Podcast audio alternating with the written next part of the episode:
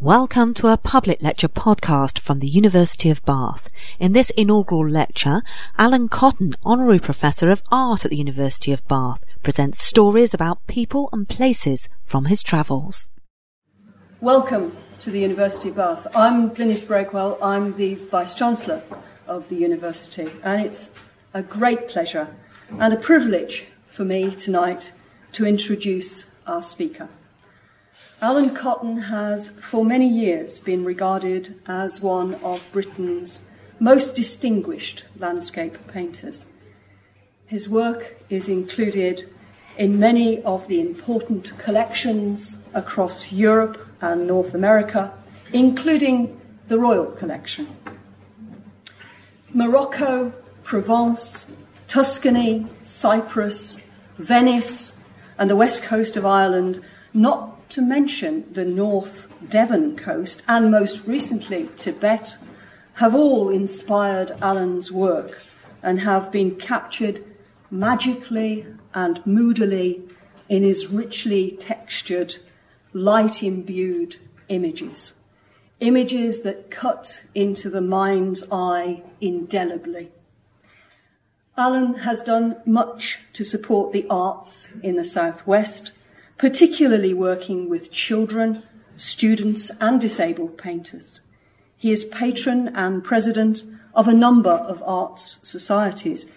Indeed, he was the founding president of the Southwest Academy of Fine and Applied Arts.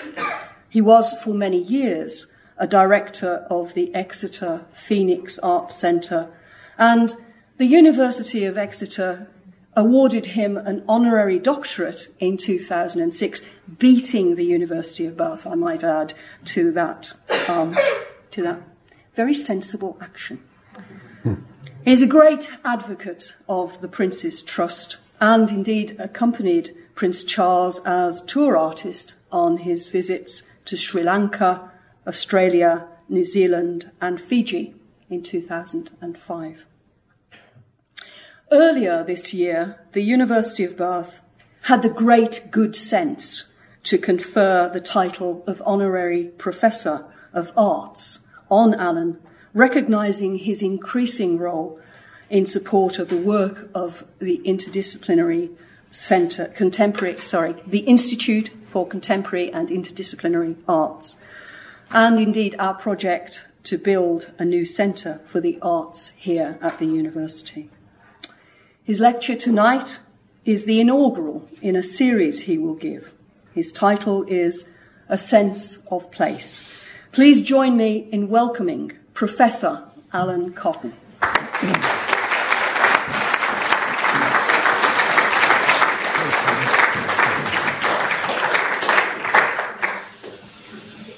Thanks, Glynis, for that very generous tribute. Uh, I can't wait to hear what I'm going to say now.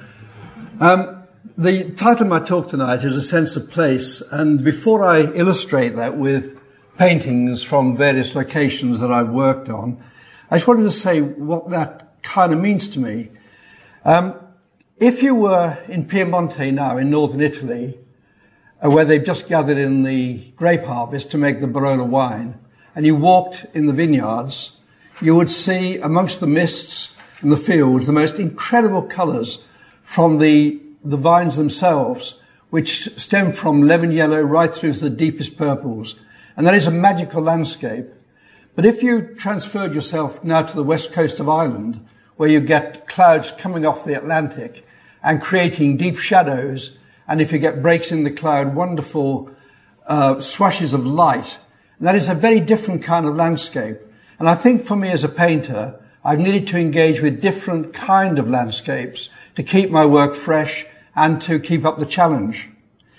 But that doesn't explain what a sense of place is because those are obvious changes really. Everybody who's been to different places knows there are fundamental differences between locations of colour, place and atmosphere and all that. But a sense of place for the painter is something else, I think. It's, it's this thing which is very hard to define because you might say, why do you choose a subject? Is it a gut reaction? Is it that wow factor? Something like that. It's something that Graham Sutherland once said about when he was working at Picton Castle um, in, the, in South Wales, that you can walk through landscape and it is wonderful and pleasant and all that, but it is not significant enough to make a painting. And then suddenly one day you see things in a different way and you see something which is significant to you, whether it's a nuance of the light or whether it's an inflection of shapes or whatever it is, suddenly, wow. And that moment you think, I must really paint that. It is a compulsion. And I see myself really as part, although I paint abroad quite a lot, I do see myself as part of an English tradition of romantic painting, which you could define, or at least John Piper defined, as talking about a particular place, a specific place in a particular moment of time. Because that's what it is. It's about something that you see as a landscape painter, something you feel, and it's about one moment that you see it and you say, wow, that is the moment I want to paint. And I hope that this comes through in the paintings tonight. But before I uh, t- talk more about that, and of course the paintings I hope will put some flesh on this idea and expand it, I wanted to go back a little way.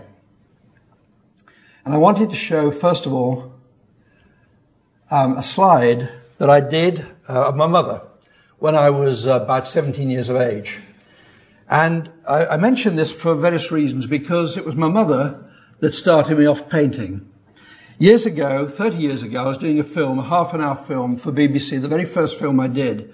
And the interviewer, a man called Kevin Crooks, said to me as I was working in front of this big painting, well, how did you start to paint, Alan? And I said, well, as a matter of fact, my mum made brushes from her own hair when I was a very small kid.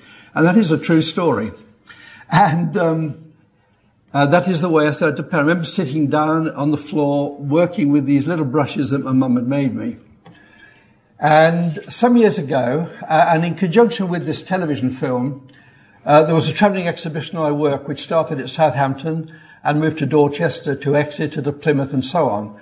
And uh, there was a private view at Plymouth Art Gallery of the exhibition of my work. And my mother had nothing to do with the art world and uh, was really quite a humble lady. Um, she came down to the private view organised by the Friends of Plymouth Art Gallery, 200 people there. And that morning it appeared in the Western Morning News inside as a headline, Artist's mother made brushes from her own hair. Wow, what a journalistic thing. And so people were surrounding my mom, chatting to her. She came up to me and said, Alan, you know these people, they want to talk to me. I said, Mom, you realize you're famous now. and also, they want to see if you're bald. And, and that's a true story. The mother started me off painting. Okay, let's have a look at a slide. My first memories of painting were trying to escape from my industrial background in Redditch in Worcestershire where I was born to be in landscape very near where I lived. And my first memory was seeing, sitting in a field, uh, drawing barley against a blue sky. And this represents really that kind of idea. And I thought I'd, there was a, a magic world out there of landscape. And I think it was these early experiences, if you look at the next one, uh, and the different moods of landscape that began to become part of me and wanted to make me into a painter. Okay. Um, at grammar school, I was the boy who was quite good at art, which meant that I got all the posters to do.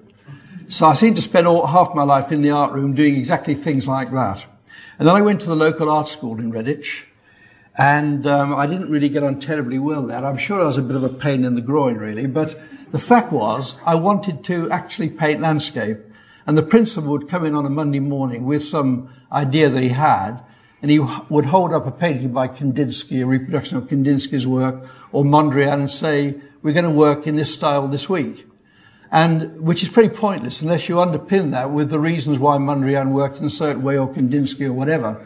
And so I got fed up with this really and became the naughty boy. And this was um, reinforced by the fact that I wore a lumberjack's hat in class with dewlaps which used to drive the principal crazy. So I didn't get on too well there, and I found myself disappearing into landscape. And this illustration here is stu- the first studio I had at a farm. And that building there was my studio, and it was a very secret place for me. And uh, this, I didn't tell the principal at all what I was doing or why I was work, going away and why I wasn't attending class. And I was the naughty boy. But there was one teacher in the school who colluded with me and knew that I was serious about my work. But anyway, came the day when the principal said to me, you're really a, a bad lad. You're not performing. You're not coming to class. And I'm going to bring the inspectors to inspect you. And these two Dickensian figures called Mr. Doubleday and Mr. Pickering turned up at the school. And I was very shy. And that fateful morning, I walked up the stairs of this Victorian Gothic building, uh, and I could hear my name, Cotton, being bandied about rather aggressively behind a door. Uh, and Mr. Doubleday and Pickering were in attendance, and they took me into the room to look at my rather pathetic work that they'd put up that I'd done in class. But unknown to them, the night before, after the, the life class, with the collusion of the other teacher, I brought in all the work that I'd done on my own. And uh, that's one of the drawings, actually. But all the drawings I did were big, and they were done in the fields of roots and trees and landscape. And although I say it myself, because I've still got them, they were pretty damn good. And the, uh, the principal suddenly noticed that uh, there was an exhibition of work. Whose is that? He said. And I said, well, it's mine. He said, you're a liar. You didn't do that. And I said, but I did. Well, why didn't you share it with me? I said, well, I can't talk to you. Um, and um, it was absolutely true. I could have no dialogue. And as a result of that, Mr. Pickering, Mr. Doubleday took me aside and said, frankly, you're wasting your time here. I'm going to get you into Bournville and into the painting school of Birmingham, which is where I subsequently went. So moving on from that, um, uh, then uh, I was at art school for quite a few years, and then moved down to the Wye Valley uh, and the Forest of Dean. And Pat and I then had got married, and I found myself um, away from art school, um, teaching, of course, but as a painter, looking at the landscape around, which was full of skies and rain and small cottages, and really rather wonderful to paint. And that was the very first painting I did once we'd set up a, a place in the Wye Valley. The next one, which is a reproduction of the painting downstairs in the foyer, is a very significant painting for me because it was the very first knife painting. Uh, I should have said that I work with painting knives, and what I love is the rich impasto of oil paint. That was the very first painting that I did with knives. Now, why it's significant is because in the village of St. Briavels where I lived, there was um, the local Dr. John Eskell, who'd be, become friends with the great art critic John Berger. John Berger, who wrote that wonderful novel Permanent Red, which we all read at art school, and subsequently did the Ways of Seeing television series, which are still shown in art colleges, was a, an iconic figure for me. And the thought that he lived in my village um, years ago was quite a thought. And anyway, the local doctor said, when he comes to the village, Alan, um, I'm going to bring him to your studio to see your work. And it never seemed to happen. And then one Sunday morning, I was up very late, and I was in my pajamas, I remember, and I went down the garden to empty the ashes, heard a crackle up the garden, and over the horizon was John Berger coming with Jean Mohr. And I, I hadn't ceased being a student very long. And I dashed into the house and said to Pat, my God, John Berger is coming down our garden path. Um, let's get something on quickly. And we, uh, they came into the house and he spent a whole day with me. And John Berger was amazingly sensitive to what I'd done as a student, looked through every drawing, went, took him into the studio, and this painting was on the easel, and the next one. And these were the very first images that I'd done with a painting knife. They were on hardboard, that's all one could afford in those days, and they're very big paintings. And that represents Pat and myself and uh, our firstborn Juliet, who's in the audience tonight and they were done in a very kind of rough way, trying to discover what the knife will do. I suppose at art school I'd loved the richness of oil paint, and gradually I, I took to the knife quite naturally, and it's been my great search ever since to find ways of using the knife to make all these different marks, marks like metaphors for different things. Moving on, um, uh, from where I was in the Wye Valley, my geographical area was very small, and I did go up to North Wales quite a lot and drew in the mountains there of Snowdonia and was really from an early age, you know, from an early time as a student, uh, felt it, it was wonderful to be in Snowdonia with the grandeur of these great mountains. And I've just got one example of a painting to show you uh, from that time. I did a lot of work, but that's just one example. And so that my, where I was painting was the Wye Valley, local stuff, uh, and making irregular sort is up to Snowdonia. But if we look at the next one, um, this is the first painting I did once uh, Pat and I uh, and two little children had moved down to Devon. And this is material which is very near my studio where we still live. And that's maybe half a mile from where I live. And I became interested in the notion of painting the same piece of landscape through different seasons, different times of year. And that is a kind of spring landscape. Um, and the next one would be very similar kind of view with Mutters Moor and the the fields um, and the valleys uh, at, in the winter time. So I painted locally around quite a lot until I realised that South Devon, East Devon, for me was all a bit soft, a bit too romantic, perhaps. And although I painted the River Otter, which is just at the bottom of where we live, maybe a few hundred yards away, with its sandstone banks and the idea of reflections in water and all that kind of thing, uh, I began to feel that I really wanted to move farther afield. And it was fortuitous that I came to a place called Hartland. And I painted there a tremendous amount. Uh, and recently, two years ago, I returned there to paint and to make a film. And I've got a fragment of that to show you now. I think there are lots of specific qualities about Hartland which made me want to go back. And I think when I went there, I discovered something very special. Why it's different to Cornwall, why it's different to the rest of the coastline, is because of the dramatic ruggedness of it. The way, for example, there are fingers of rock going out into the sea, that are great cathedral like structures. And so I've painted up there at different times in all kinds of weathers. Uh, and these are the reasons, I think, uh, amongst others, that I wanted to return to Hartland, see if it would inspire me as it used to do, uh, and produce another series of paintings. I think Hartland for me was a, a, big turning point in my life, really, because the, the kind of North Devon coast was a very rugged place with a lot of drama connected with it of wrecks and all that. Not a comfortable place to be. But I found in terms of the techniques I was developing with the painting knife that the sheer scale of the, uh, of the cliffs and the sea hurling in, hitting the coastline was absolutely what I wanted to paint. And I think my, technically my work began to develop from this moment where I started to use a lot of impasto pigment, a broader range of marks, greater range of color indeed, and began to construct paintings in a very different way. And that was one of the very first ones I did of a morning uh, up at Hartland, which I did a whole series of smaller paintings and, uh, and drawings. And that is quite a big painting, something like six foot across. And if we look at one or two more, um, the, the, the, this, uh, you can imagine the scale of that is, is again six foot. And it allowed me to use great slats of paint to get into the sensuousness of the material and to sheer enjoy putting paint onto canvas. And uh, this allowed me the freedom to do that, I think. That one is in Plymouth Art Gallery. In fact, most of the paintings I've got in public collections are, are of Hartland, actually, uh, which has been very good for me. Okay. And then, you, you know how it is with a painter. You find a, a particular spot which is wonderful uh, in terms of its composition. And I began to explore one small piece of coastline um, in this vertiginous way, looking down the cliff face um, and looking at the different lights. And this was a, a, sort of evening painting looking westward, where you get sometimes a very rugged coastline, like the next one, which is very grey and the sea's pounding in, um, and sometimes like the next one, which is a very romantic kind of painting done in a slightly different way using just the end of the knife.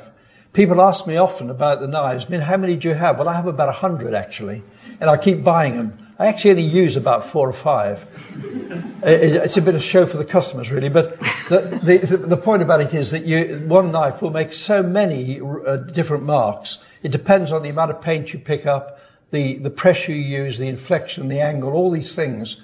And once you get inside a painting, it is a great joy to be able to manipulate the paint to create a mood and an atmosphere. And finally, with this group, the, the next one uh, is again all these painted from more or less the same spot. And I think we can bring these together actually on a screen to show you the, the contrast between them. I mean, this idea that um, um, Monet used, can we just see? It has, oh, yeah. Oh, yeah. That, that, many artists have used, like Monet, you know, where you take a particular theme and you explore the, the nuances of light and time of day and season of the year is something which particularly appeals to me. Um, and seeing four together, you can see some of the, the contrast. Th- these are quite small paintings, only about so big, 24 inches square. But gradually, I've moved to bigger and bigger canvases at Hartland uh, lately, looking down more and more uh, to give you sort of vertigo, looking down the cliff face and looking along the coastline. And taking a vertical format for the painting, it does allow you to create a tremendous amount of spatial depth, looking to the far horizon and back across the diagonal to where you're, you're standing. Uh, and uh, to, to, work on paintings of great size with a lot of impasto for a painter is quite a turn on, I have to say. Okay. Um, I've painted at Hartland, I suppose, for quite a few years and produced more than 100 paintings. One of my favourites is this one, which I wish I still had.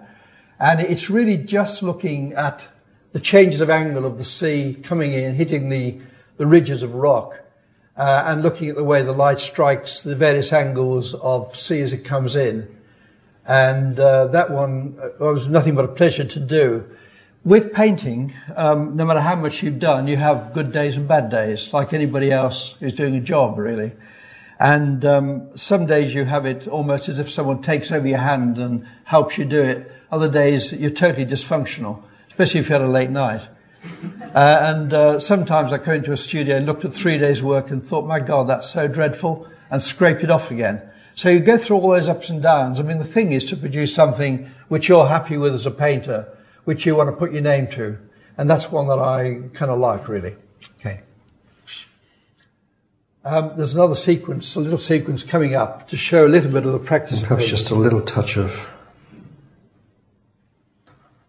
sort of purpley colour, just to make it less boring. Let's see what the tonal strength of that is. Probably go a bit darker than that. Yeah, definitely.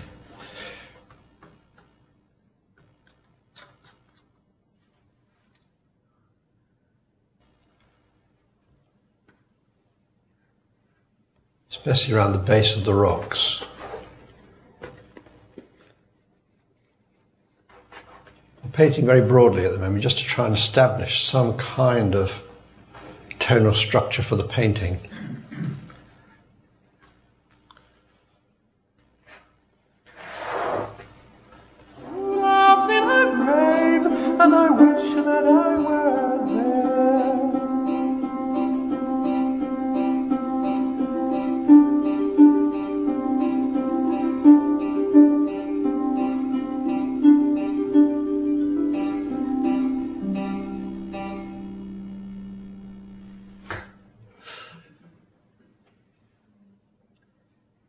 Anyway, there's just a small fragment of a, of a, a bit of the painting process.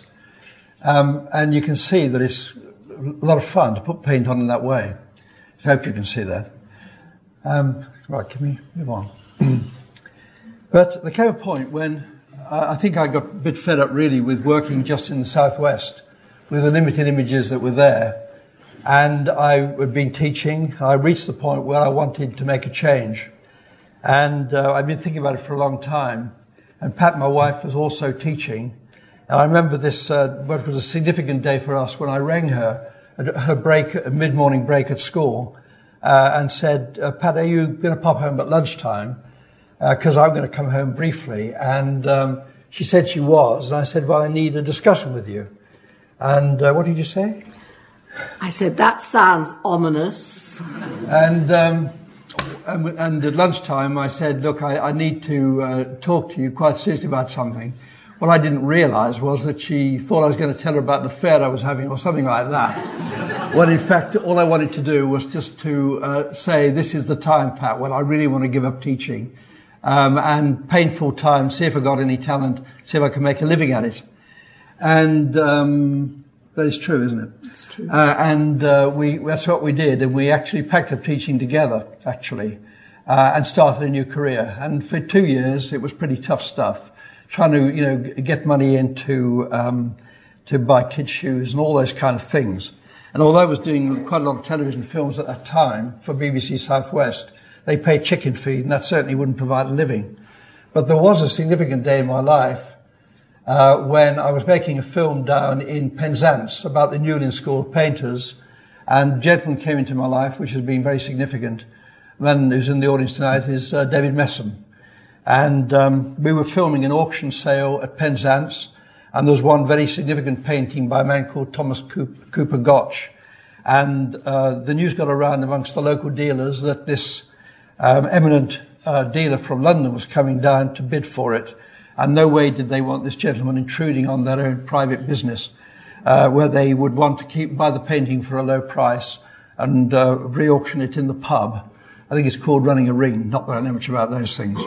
But anyway, uh, eventually David Messum did turn up and I had my first glimpse of him in the doorway standing there as he took up the bidding for the painting uh, and bought it. And it was my job as presenter on the film to interview him afterwards out in the car park actually with the painting that he paid £8,000 for wrapped up in polythene put by the hub of a car I always remember how it had been the centre of a focus of attention, and suddenly there it was, like by the hub of a car. And I was talking to, to David Messum about how he'd had this intuition about the Newlyn School of Painters and brought them back to great significance uh, and uh, realised that they were very undervalued at the point where Stanhope Forbes died in 1947, and that was virtually the end of the, the Newlyn School. And uh, David uh, said to me, uh, uh, you know, about the Newlyn School, he'd had this feeling when he was working at Christie's, how he'd always thought this work was undervalued and started to deal in, in Newlyn School. And then half into the interview, he stopped dead and said, hang on a minute, I've just placed you, you're Alan Cotton. And I said I was. He said, what are you doing this lark for? And I said, well, um, I, I also need to communicate my feelings about paintings. And he said, well, we've just been looking at your Hartland work and we're going to be in touch with you. And that's the way we met. And um, the rest uh, has been history, really, because I've been with David now for 20 years or more uh, as my dealer and me as a, painter in the studio. And what, what it did actually, um, leaving teaching and being with David, it opened up a whole new kind of world, really, of travel. And whereas I've been restricted to the British Isles before, suddenly I was able to travel widely and I went down to the south of France to find the work of some of my heroes, people like Cezanne and Van Gogh and others, and found that a very different kind of landscape, a very different feel of life, really. And I remember coming up on this place of Gordes uh, in the Luberon and seeing it on one summer evening when the shadows were encroaching on this great cliff face and concentrating the light like a spotlight on the top of this Renaissance castle. And it was and still is to me an incredible image and I've painted it many times. And it is, as a construction, as a series of shapes, I think incredibly satisfying. And that was one of the early ones that I did. Um, I also made a, a, film for BBC down there, and th- that put together a little sequence of the drawing in the middle, which was in my drawing book, one of the first drawings I did, and then the little drawing on the canvas as an underpainting, and um, there's the finished painting which we can see, I think, uh, next on there. And so Gordes is one of those places because it has this wonderful construction of buildings and roads leading into it that you could actually paint it from many different, in many different ways and in many different angles. Okay. And um, looking across from Lacoste to Bonnieux, it is one of the most sumptuous pieces of landscape in the world because in the autumn you get all these wonderful changes of colour and in the spring, you get certain fields which are under blossom, and it is a breathtaking visual feast. This is a view which is quite interesting because um, I was in Lacoste one day, the village of Lacoste, with David, David Messum, and we were walking through this cobbled village of Lacoste, and suddenly we were accosted by uh, an Irishman on the steps, and he said, uh, "What are you guys doing here?" And I said, well, I'm a painter and I work around here and this is my dealer, David Messum. And he said, well, I'm the poet. I'm the Lacoste poet. And I said, great. Would you like me to give you a poem? And I said, sure. So he stood on the steps of, uh, of Lacoste and he gave us a poem. which was very accessible, very funny. And he said, and we applauded him. He said, you like my poems? And I said, great. All right, I'll do you another one. Well, we couldn't get rid of him. uh, and eventually he said, you like it here in Lacoste? And I said, well, I've been coming for many years to paint here. And uh, I said, the only thing is, I've never been able to get to a position of seeing the whole panorama of the landscape.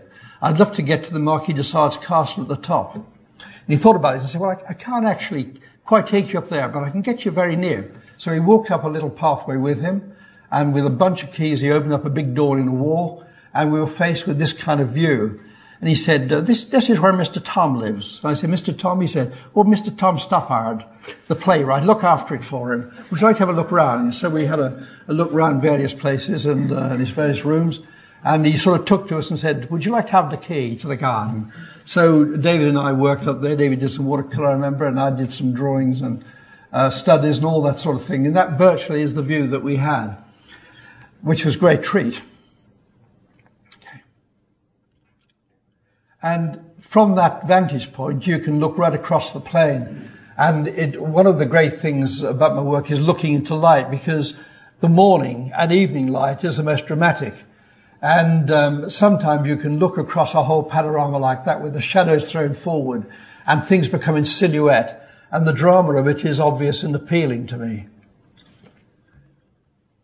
Um, and sometimes, like we were there a couple of years ago, uh, in April, and you get this wonderful blue evening landscape as the sun subsides and parts of the trees are pricked up with this evening light and you get this kind of magical light glowing across it and the, and the trees almost like fireworks illuminated. And so I, I did a whole series of those which really were very appealing to me. Uh, you realize perhaps that some of the paintings we're showing are quite tiny. This one is actually 12 inches square. Whether it stands up to that implication, I'm not sure.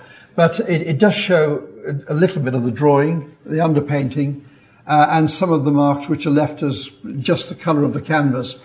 And these were looking at lavender fields with their stripes and their patterns in this little tiny painting.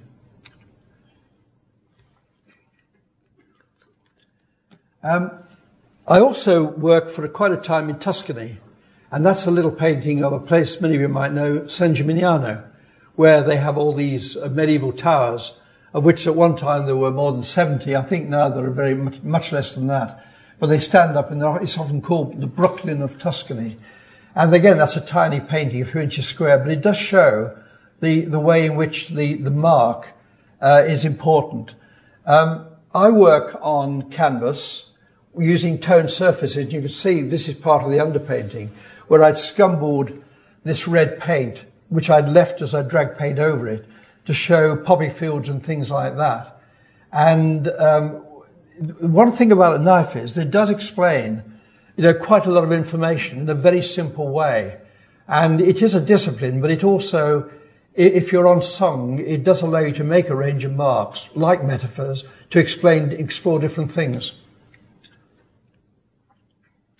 Uh, when I was in Tuscany, I lived at a village called Strove, uh, where the, the, the, church is there and the little farmyard where the geese used to run in and out of the church, I remember. And it was a very rural place. And talking about painting into light, one of the great advantages is that you can, you get the greatest light in the distance. And if you get trees like this in silhouette, the shadows are thrown forward. But looking through blossom, you get this translucency. And it does give you that duality. Uh, and uh, it's wonderful to explore the idea of looking into light, where you've got this duality of, of light and shade. Um, Venice is a, is a subject that every painter wants to tackle at some point, everyone who does landscape, that is. And as uh, many people have said, Venice is a bit of an old tart. Everybody's had a go at her over time. And it's true, um, because, you know, it, when you find yourself in Venice, you see familiar images paintings by Turner, Canaletto, Guardi, Monet, um, Singer Sargent, everybody you can think of has had a go there. And Singer Sargent, I think, was the greatest of all the watercolor painters who worked there, actually. But um, familiar views, but trying to find new ways of exploring it. And I love being out there in the very early morning, um, at, at, dawn, really, when you can walk through all these various, like theatre sets, all the various places with nobody around, and looking off the Rialto Bridge, looking down the Grand Canal in morning light is quite an experience, looking down towards Salute. And again, I've done various variations of looking uh, down the canal like that in different kinds of light. And it's in- incredible actually with the sun rising in the same place every morning for quite a time, you can get all these different changes of light and shade. Thanks, Pat. You've anticipated my getting a bit great. Thank you. But um, it wasn't until with Venice that we took a studio there for quite a few months that you begin to understand that there are ways of exploring Venice which are, you know, for you rather than somebody else. And I quickly became interested in reflections. And the facades of buildings, in evening light particularly, have glorious colours. And um, you get these wonderful abstractions of shapes and movements. And having a studio there, you observe from the early morning where you sometimes get a perfect mirror image um, through to the day when the, the boats come down and churn it up. And you get the most extravagant uh, shapes and marks. And the next one shows um, such a view that we had from the studio, where it's very difficult to see whether where the, the sort of uh, buildings are, where the reflection ends and the buildings start. And the only clue is the little boat sort of floating between those two things. Um, this is one of the paintings I did for the Queen Mary. I did a series for the Queen Mary, and um, there on the main staircase. And it was a great thing to to have paintings done in such a public place. Uh, they were actually done in acrylics uh, rather than oil paint, with which I'm much more familiar. And acrylics uh, are problems to me because they dry so quickly. But because of fire risk, they were done on aluminium with water-based paint, i.e. acrylics, and everything had to be done in that way. I think even the uniforms, the attendants were fireproofed. Um, so that was one of the ones that I did, and uh, from that I had a remarkable commission from one of the vice presidents of, of Cunard um, uh, to do a whole series of paintings for a room in Miami, and so that was a very good uh, sequence for me. Okay. And that place there um, in St Mark's Square became incredibly familiar as we waited for boats to come in, for friends to join us. And it seemed always to be raining in the in the spring and the and the winter time, and uh, I became very familiar with that particular view, and it, it allowed me to use with wet surfaces the idea of reflections, and that again is a tiny painting, but gives a little idea of um, that aspect of Venice, which is probably familiar to quite a lot of you. One of the great places for the artist is the fish market. And that was a pastel that I did on the spot in the fish market. And I've done a lot of painting since. And it is like a cathedral where they uh, have the fish and they hose down all the time, both the floors and it seems to me the fish to keep them fresh. And so all the time you've got this dark interior with, with figures in silhouette and lights dazzled off the floor. And uh, it, it is, as I say, a great subject. And I've done some big oil paintings um, of that too. And uh, that's a, quite a big chap. I remember when I did the drawing there, being very impressed with this man's wonderful concave belly, con convex, I meant, and that shape against the light was um, very appealing. So that gentleman was the centre point of the painting. Okay. But uh, one day, a man came into my life, a little tubby um, Italian, called Mario Gelotto. And I got to know him as a restaurateur in the Southwest. And he kept on saying to me, Alan, why do you go to all these places? Why do you go to Tuscany? Tuscany, you should come to Piemonte. It's more beautiful than Tuscany. And eventually he wore me down and I went. And sure enough, I found a magical landscape of hill towns and deep valleys and wonderful colour. And uh, I painted there a, a tremendous amount. And this idea of sense of place became absolutely vital uh, to me in Piemonte because Mario introduced me to everybody in the, t- in the villages around. And subsequently, we took lots of groups of students there and I got under the skin of the landscape, I think, and met so many people who talked about the, the wine growing, about Barolo wines, about the significance of this, the way people worked on the land.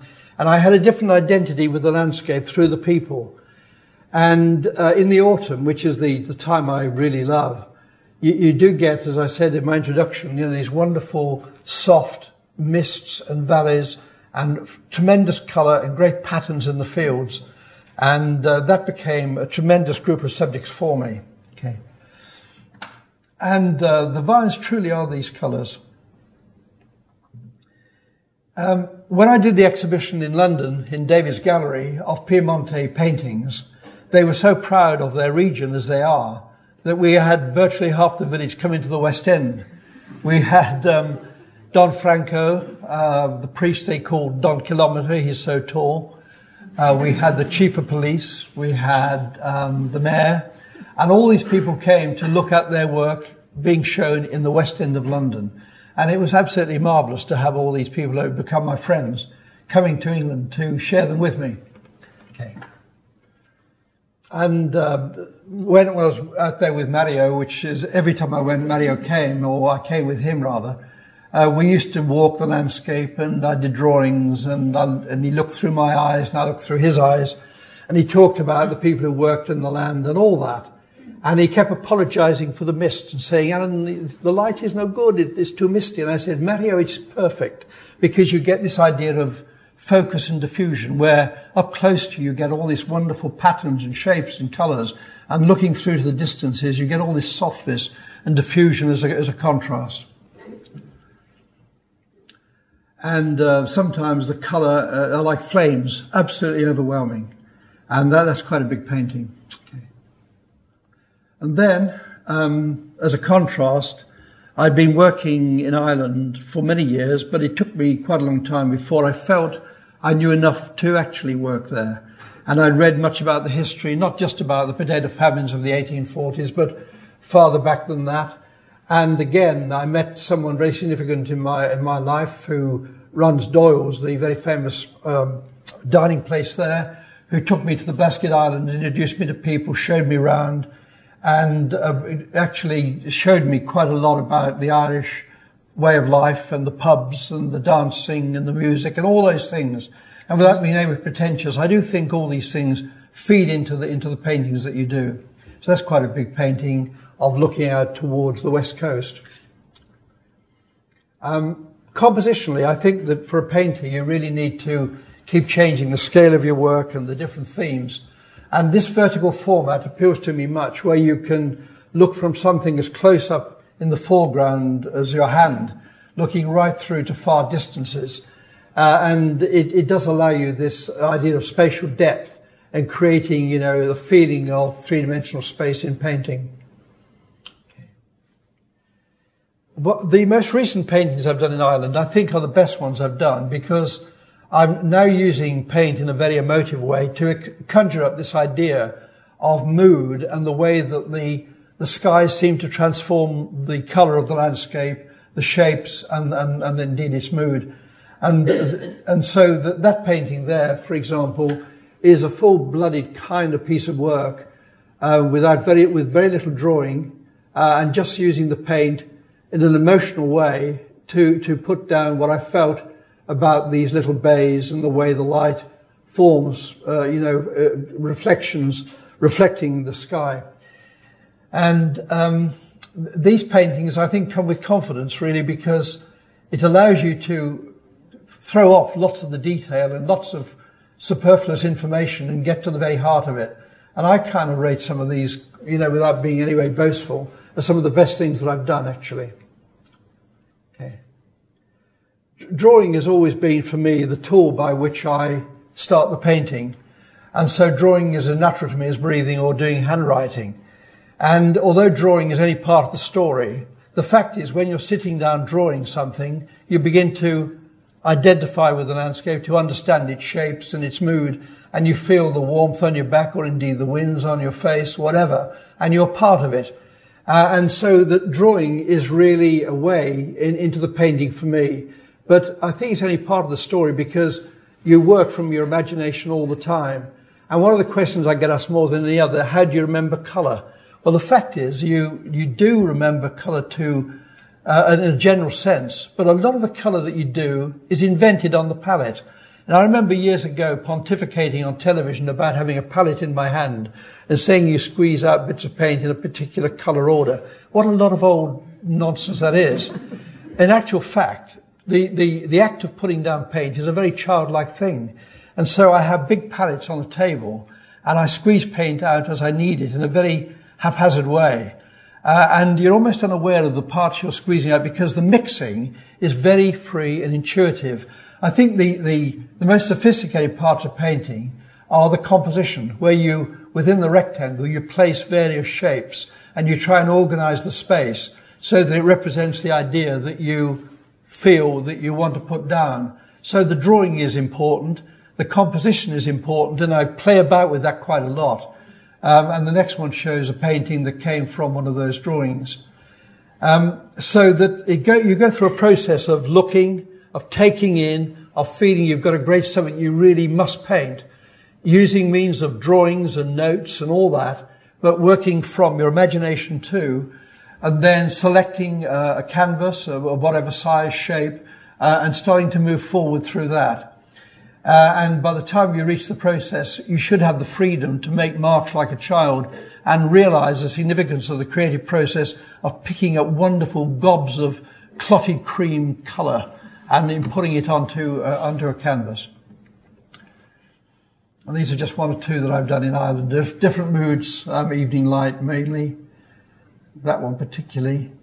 And then um, occasionally people like the peat gather I saw uh, living this remote life upon the on the fells, I suppose, and you know digging peat and moving it around. What a lonely life I thought. Gaunt figure, and allowed me to make a drawing of him. And there's another one where the, the sky is very important, and you can see the horizon is quite low down, and the skies became in this last series more and more important in the way that it shaped the landscape below. Uh, and then sometimes I moved to the estuaries because you don't get the drama quite of the, the actual cliff faces facing the west, you know, on the west coast, facing the seas, but you do get on the inland, some of the estuaries, you get a more gentle thing with uh, the, the sea or, or the water cutting through these little edifices, making wonderful shapes and eating away at the sand and allowing you to make marks of great chunks of impasto paint to represent the, the feeling of movement and the way, again, the sky affects the landscape. So Ireland's been very good for me, and I think some of the critics who write about my work think perhaps the best work I've done is uh, on the west coast of Ireland. But I also have a lot of affection for other places like Cyprus, and I think that one thing that's characterized my work over the years has been the way I've changed locations.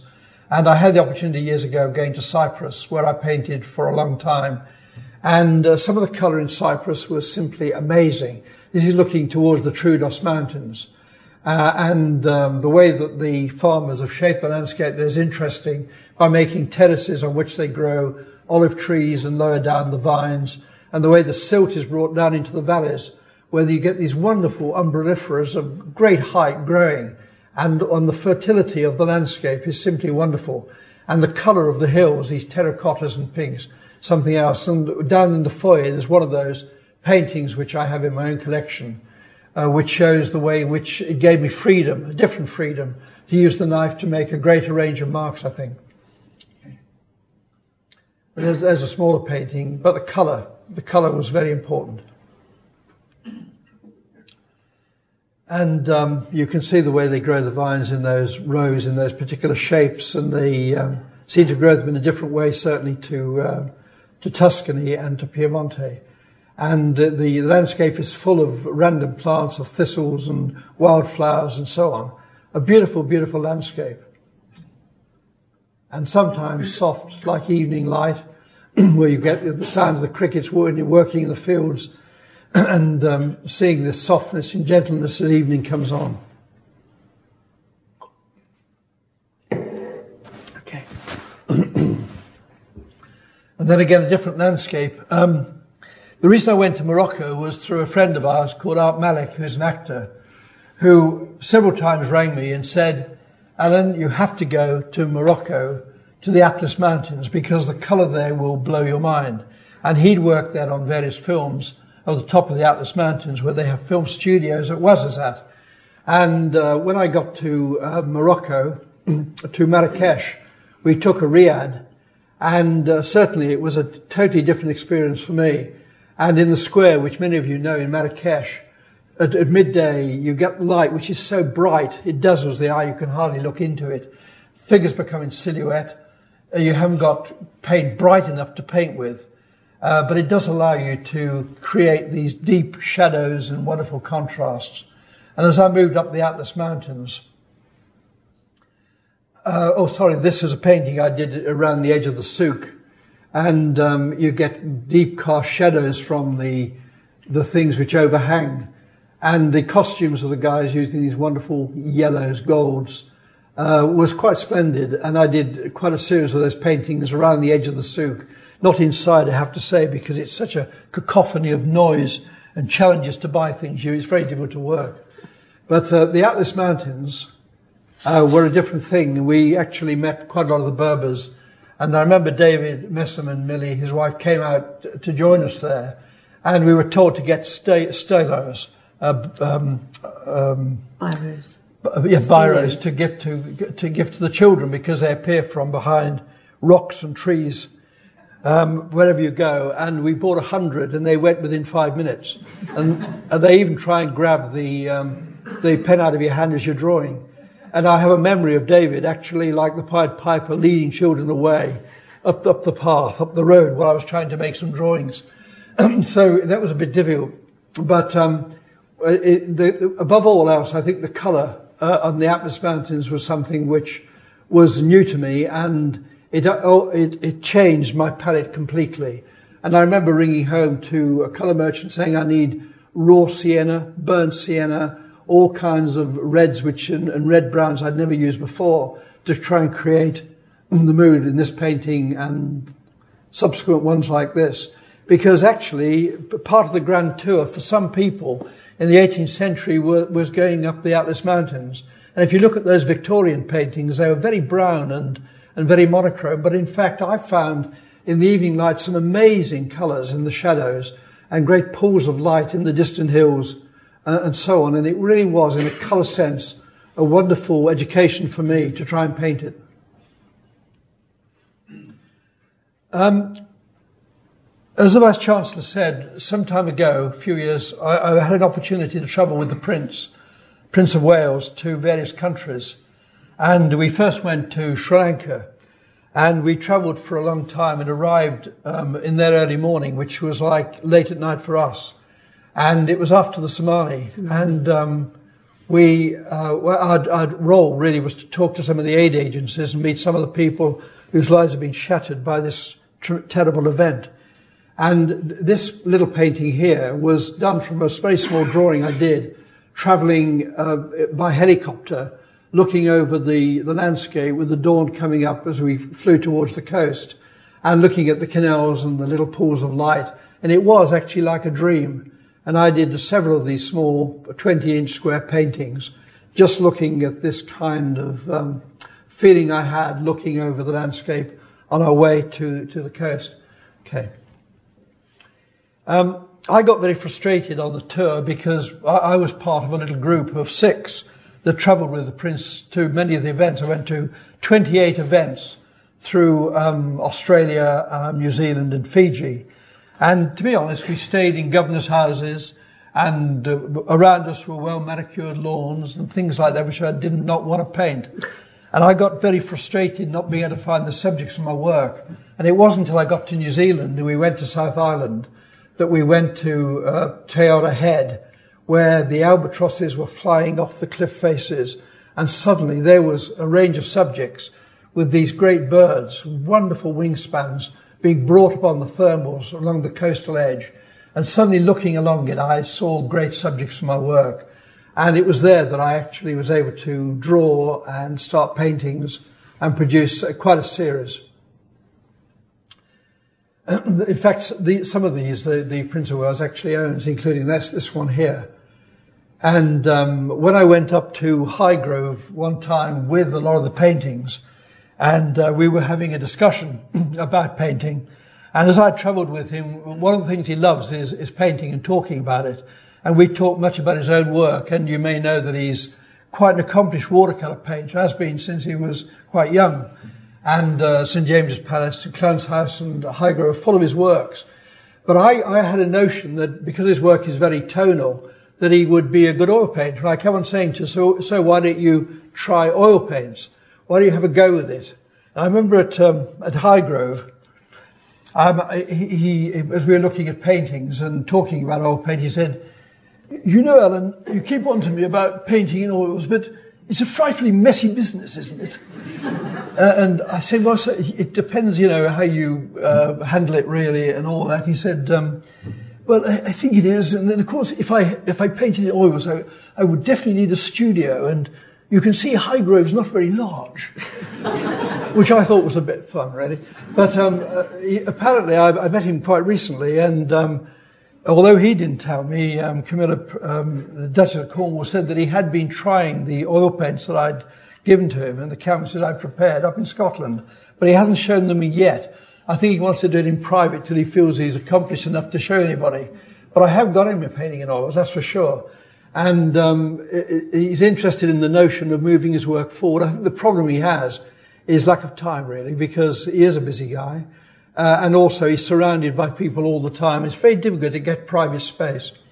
Anyway, these are some of the ones that he has, including the next one, I think. No, not the next. And, um, uh, you know, it, it, was difficult because unlike, you know, working in Morocco or uh, in Ireland or in Piemonte, where I had endless time and been many, many visits, this was a fleeting visit. And so you, you really have to work very quickly uh, and to try and engage with the landscape in a, in a very quick way, in a very speedy way. And certainly I brought to bear the idea of the, the waves, the seas hitting the coastline and uh, uh, trying to erode it away and looking down the cliff face, which always turns me on. And these great seas heaving in were quite a turn on. And what was unique here was the little peninsulas of rock jutting out, which created pools, almost like still pools of, of wonderful patterns. And as in the next one, uh, the, the movement of seaweed around these rocks. Uh, and these were six foot high paintings, very large. And again, it allowed me to make the marks and to create a feeling of seas hidden the coastline. And the next one, which I think is the best of this group, is where you had all these throngs of seaweed being uh, moved by the sea as it churns in. So those I enjoyed very much. Um, and this final one here Oh, these, sorry, these are of Fiji where I did some, I spent some time in Fiji with um, a, a, guy who, uh, you know, lived there and he, uh, I had a car and he took me around for a few days where I was able to meet people and do drawings. And it was very cloudy and very stormy while I was there. And these little tiny sketches I made resulted in uh, a small series of paintings. Um, that's quite a small painting, about 20 inches square, but it does show the scale uh, of, of, the knife mark and the way that just using simple marks of paint, you can actually create a mood uh, and an atmosphere. Okay. Uh, the, the, Prince owns the last one, and indeed this one of that tethered ox uh, up in the highlands of Fiji. I mean, w- with traveling in that way with the Prince, it was frustrating, really, that uh, we couldn't stay long enough to do the work that I wanted. But it was a great experience. And I certainly learned a lot about the way the prince works, the, the way in which he works very hard, I have to say. Uh, and it was for me a totally new experience. Okay. And there's the last of them, a little Fiji painting um, on a, a coloured background and using light and shade just to create just a mood. And sometimes paintings can be large and monumental, sometimes little tiny studies like that. Finally. Yeah. And um, as the Vice Chancellor said when he introduced me, I've just been um, away uh, up Everest and um, at least a base camp. And I was there with my son, uh, Robin, who's here in the audience tonight, uh, back in May. And um, through our visit, we reached a certain point where in the middle of the night we were banging on the door and Chinese police, I think there were nine of them, Robin, came into our room and searched us and uh, looked through all our belongings and everything else. And finally, we, we had to leave Tibet without getting any, getting up to the monastery or indeed getting any higher. And that was incredibly frustrating. And um, David Hempleman Adams, who at that time was leading an expedition to climb the North Face, which he, which he did, uh, was very disappointed that I was uh, getting so close without being able to see Everest, really. And he arranged that I, he and I should go out to uh, Tibet again, which we did a couple of weeks ago. And um, we travelled up the mountain and reached base camp, where I did that little drawing and many others.